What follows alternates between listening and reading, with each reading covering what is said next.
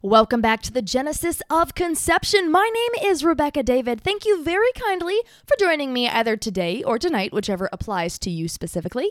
This is a podcast in the space between the picket lines, where we talk about all things pro-life, but we come at it from a strictly scientific, logical, and provable basis.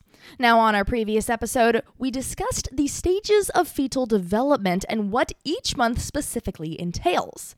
Today, we take that a step further, and we take a look at the big three ways to prove beyond a shadow of a doubt that the child in the womb is most definitely both human and living. And after that, I actually have a surprise for you. So first, as a step of proof, is the scientific, and this is broken down into the three subsets, which are living, human, and whole. And more on that later, don't you worry. Second is philosophical, and for the philosophical, we are going to get to look at a fascinating question and slash or query, depending on how you specifically look at it. Third and finally will be something called the SLED argument. It was coined by a man named Steven Schwartz, and of course we will get into all the details on that further on down the line. Now, before we go any farther, let me tell you about a gentleman named Steve Wagner. He is the executive director of Justice for All, which focuses on training and speaking and outreach between the party lines when it comes to abortion versus life-saving measures for both mother and also for baby. Now, he has traveled all over this country, which if you are listening to this in America, that's the country I'm referring to, and he has spent thousands of hours pouring into this endeavor. And from what he has seen during his time doing this, he outlined the living, human, and whole trifecta. So to get into the living portion, Wagner pays specific attention to something called cellular reproductivity. Now, thanks to Oregon State University's Science Department Research Facility, we have an easy way to classify what cellular reproductivity actually means. Basically, humans are multicellular organisms. We've got independent cells working together. Additionally, all living structures of human anatomy contain cells. And finally, almost all functions of human physiology are performed in or initiated by cells. Now, this is key because, as we know, compliments of the British Society for Cell Biology.org, the cells of any person hold all kinds of answers. My cells and your cells can connect our prospective pasts to our current presents. Think ancestry, for instance. Now, cells also shed light on your level of health versus your probability of contracting a disease. Great examples of this are Alzheimer's and slash or cystic fibrosis. I pray you never experience either one of those things. Cells even play a role in proving the innocence or the guilt of a person. Think molecular DNA testing to clear someone of an accusation. You see, cells and their ability to reproduce hold the key to determining an uncountable number of things about a person. So, translating that to the womb. If you take cells from a growing baby in the womb, they will register as human DNA, which means that they can do all the same things that the cells of an already born human can do. Additionally, in the process of growth within the womb, that child's cells are reproducing at an incredible rate, which is not seen any further on down the line than in the womb. Ergo, that child meets the requirements of Wagner's scientific proof number one, which is living. Then we get to proof number two, which is human. Now, for this one, Wagner brings light to human DNA and human parentage, which I actually went into great depths about in my first episode. But to recap, since we know that scientifically different species, separate species, cannot interbreed, then logically, if a woman is pregnant, she had to have gotten pregnant by a human male's sperm. And since two humans procreating cannot produce anything but another human, the species within a human woman's womb must be a human child. Therefore, the child meets the requirements of Wagner's scientific proof number 2, aka human. Then we get to proof number 3, which is whole. Now, I know you might be questioning that one right now due to the different stages of fetal development, but let me shed some further light on it for you. For this one, Wagner outlines a few criteria which must be met: nutrition, environment, and time allowed for development. So to translate, if the life within the womb is given proper nutrition, a proper environment, and proper time to develop, then once the woman gives birth, it will be to a fully formed human baby. Now, of course, birth defects definitely exist, but I argue that neither you nor I would ever look at a deformed person who we met in just everyday life and tell them that they are anything other than a whole human being. Thus, the preborn child meets the requirements of Wagner's scientific proof number 3, which is whole. So, to recap the scientific proofs of humanity, the child in the womb must be living and human and be born whole, which he or she most definitely is and will be. We have Anne from the Stages of Fetal Development episode as one fun reference to that. Now on to the philosophical proof, which boils down to one basic concept. There is no philosophical difference between a child in the womb and humans living in the world after birth that does not also draw a line somewhere within the general populace. Allow me to give you a few examples. First, let's take a look at dependency on another human, or another person, if you will. I've heard this used as a pro-choice argument innumerable times.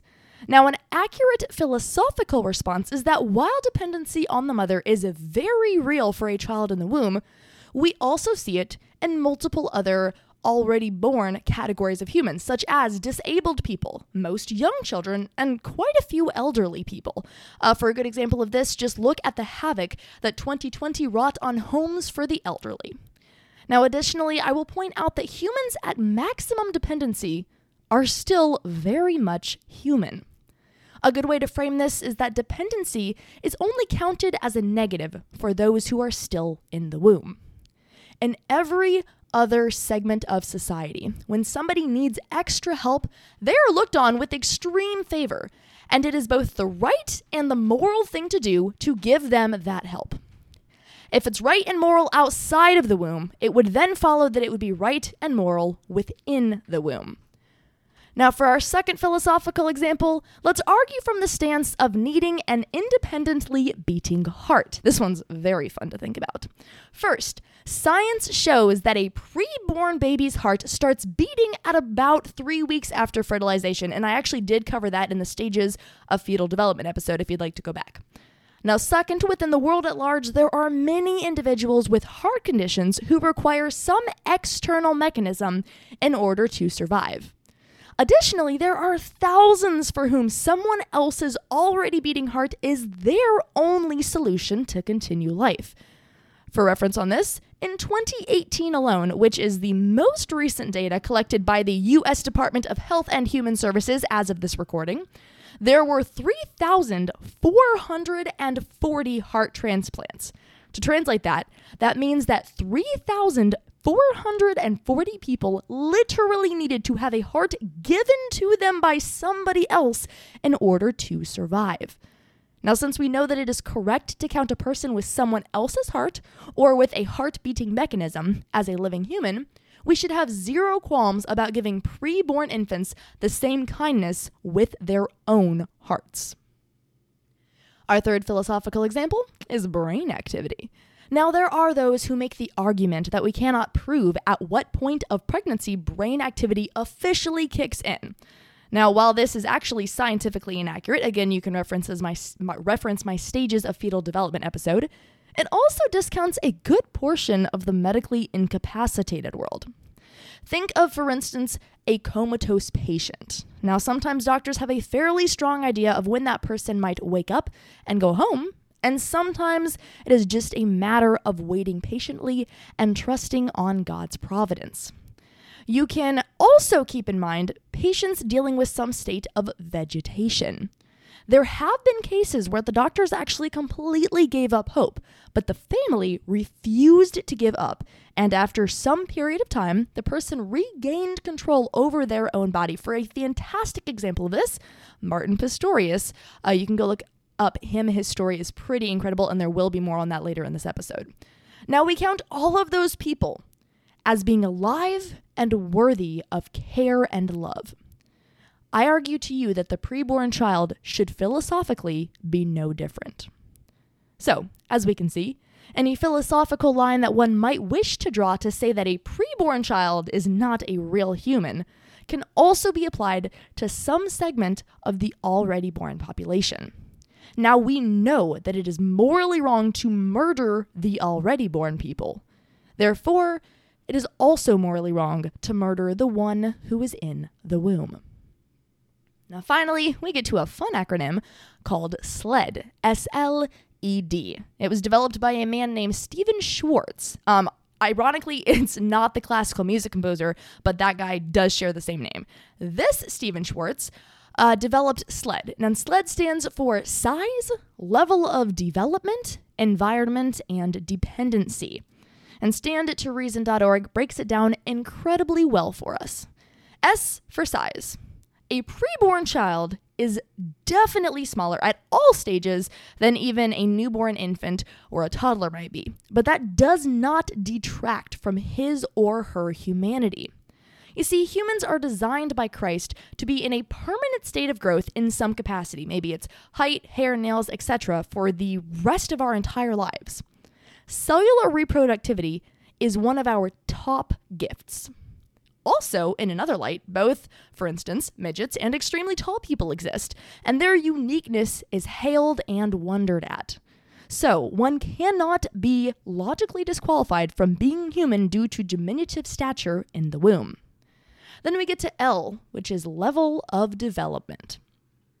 Similar to how a preborn child is vastly smaller than a toddler or a teenager, their level of development is going to be far diminished because the entire point of being in the womb is developing more to be ready for birth. Now, an easy way to wrap one's mind around this concept is as follows. Humans live for at least 18 to 25 years before our prefrontal cortex is fully developed. We know this thanks to the U.S. National Library of Medicine. In simple terms, that is why teenagers and young adults tend to do so many unwise things. Nobody would ever say that you should be allowed to murder a teenager or a young adult simply for still being in development, which is something that they have positively zero control over. In the same way, a preborn child is developing constantly and in all kinds of legitimately incredible ways. Some things take a couple of weeks to develop for the preborn child, and some things take 9 months. Now, just like the teenagers and the young adults, preborn children have zero control over how fast they grow, and they should not face execution simply based on not being as developed as a born human. Then we get to E for environment. Now, the environment of the preborn child is his or her mother's womb for some period of time. Those on the pro-choice side have always said to me some variant of the following thought process. It's the mother's body, so it's her choice what to do with it, which logically translates to its location is undesirable or scary or uncomfortable to those around it. Therefore, they can murder it. So let's take that argument and place it anywhere else on planet Earth. If we gave that logic, and only that logic, while standing trial for a murder anywhere else, the judge would show zero mercy. And why would the judge show zero mercy? Because people know intuitively that it is wrong to kill someone simply due to their location on planet Earth. So if you cannot do it anywhere else on planet Earth, and rightly so, you should not justify it within the womb either. Finally, D for dependency. Now, this one actually loops back into our philosophical proofs, but let me expound just a smidgen further. The preborn child is dependent on the mother for nutrition and a proper environment, which should also sound familiar from the whole organism proof. But let's go up a level. Newborns are still dependent on their parents to provide nutrition and a safe environment. How about a toddler in a swimming pool? How about any level of growing child in a vehicle or a shopping center or any public space? How about educational needs and self-care needs, even for most adults, if we're being honest? And speaking as a college student here, heck yeah. We as a species are interdependent upon one another. We are not built to rely solely on ourselves for survival. We require human companionship and bonding and shared experiences and the like, just as much as we require food and water and air and a safe home. That is why a very efficient form of torture is total isolation. That's part of why 2020 was such a gut-wrenching year for most of us. Every single human at any stage of growth is dependent on other people for things every single day. We all realize that this is just a basic and immutable part of life. So how on earth do we not collectively extend the same realization to the ones in the womb who are also the ones who need it the most? Now, as you may have noticed, and as I stated at the beginning of this episode, these proofs intermingle with one another frequently, and I would argue that that is the beauty of it. Life was designed and created intentionally to be a stupendously woven and interdependent network of amazing possibilities. To see it in any other light simply does not do it justice. And life within the womb is an incredible part of that net. Now, to switch gears a bit, time for the surprise I promised you guys. Now, I realize that you might be someone who wants to do some independent reading on all things pro-life, which I highly encourage. So I am going to start recommending a book to you in each episode of this podcast. Now, all of these books have been vetted and they come highly recommended. That said, today's book is Unplanned by Abby Johnson. Now, the short version is that Mrs. Johnson worked as a Planned Parenthood director for a really long time until she actually witnessed an abortion firsthand. And witnessing that abortion completely shattered her world. From that moment until the present day, she has been proudly pro-life, and she has actually built an entire powerful brand around activism and helping women. I actually got to meet her in person, and she is the sweetest and the most humble and the most caring type that you could possibly ask for. So if listening to books is your thing, you can actually find this book on Kindle or Audible or something called Kobo, which is Kobo, and, of course, on Amazon. And since we also discussed Martin Pistorius earlier in the episode, you can check out his autobiography, Ghost Boy, if you would like to. And before I receive any questions on this, none of this is sponsored. That is not my priority. I simply want to get truthful, helpful information out there. Now, this is probably my favorite part of the episode right here. This is the point where I want to offer encouragement to you. If you or someone who you know is facing a crisis pregnancy, I have got plenty of resources to guide you to. No judgment, only love and help. You can find me on social media as Proudly Pro-Life Gen Z Woman, unless, of course, you're looking for me on Facebook, in which case I am Bex David, which is B-E-X, and then last name D-A-V-I-D. If you need help, or if you know someone who does, or if you just want to get involved, please reach out to me. I am happy to be there for you. Now, as for next week, we're going to look at what abortions actually do and the aftermath for women. Now, I understand how heavy of a topic that is, but I would argue that that makes it all the more important to discuss it in an honest, truthful, plain, and open way. And until then, be blessed. And never forget how much our Creator loves you. And here is a friendly reminder that you are welcome here, no matter what your background or beliefs happen to be. Let's continue to be pioneers in the space between the picket lines together. God bless. See you next week.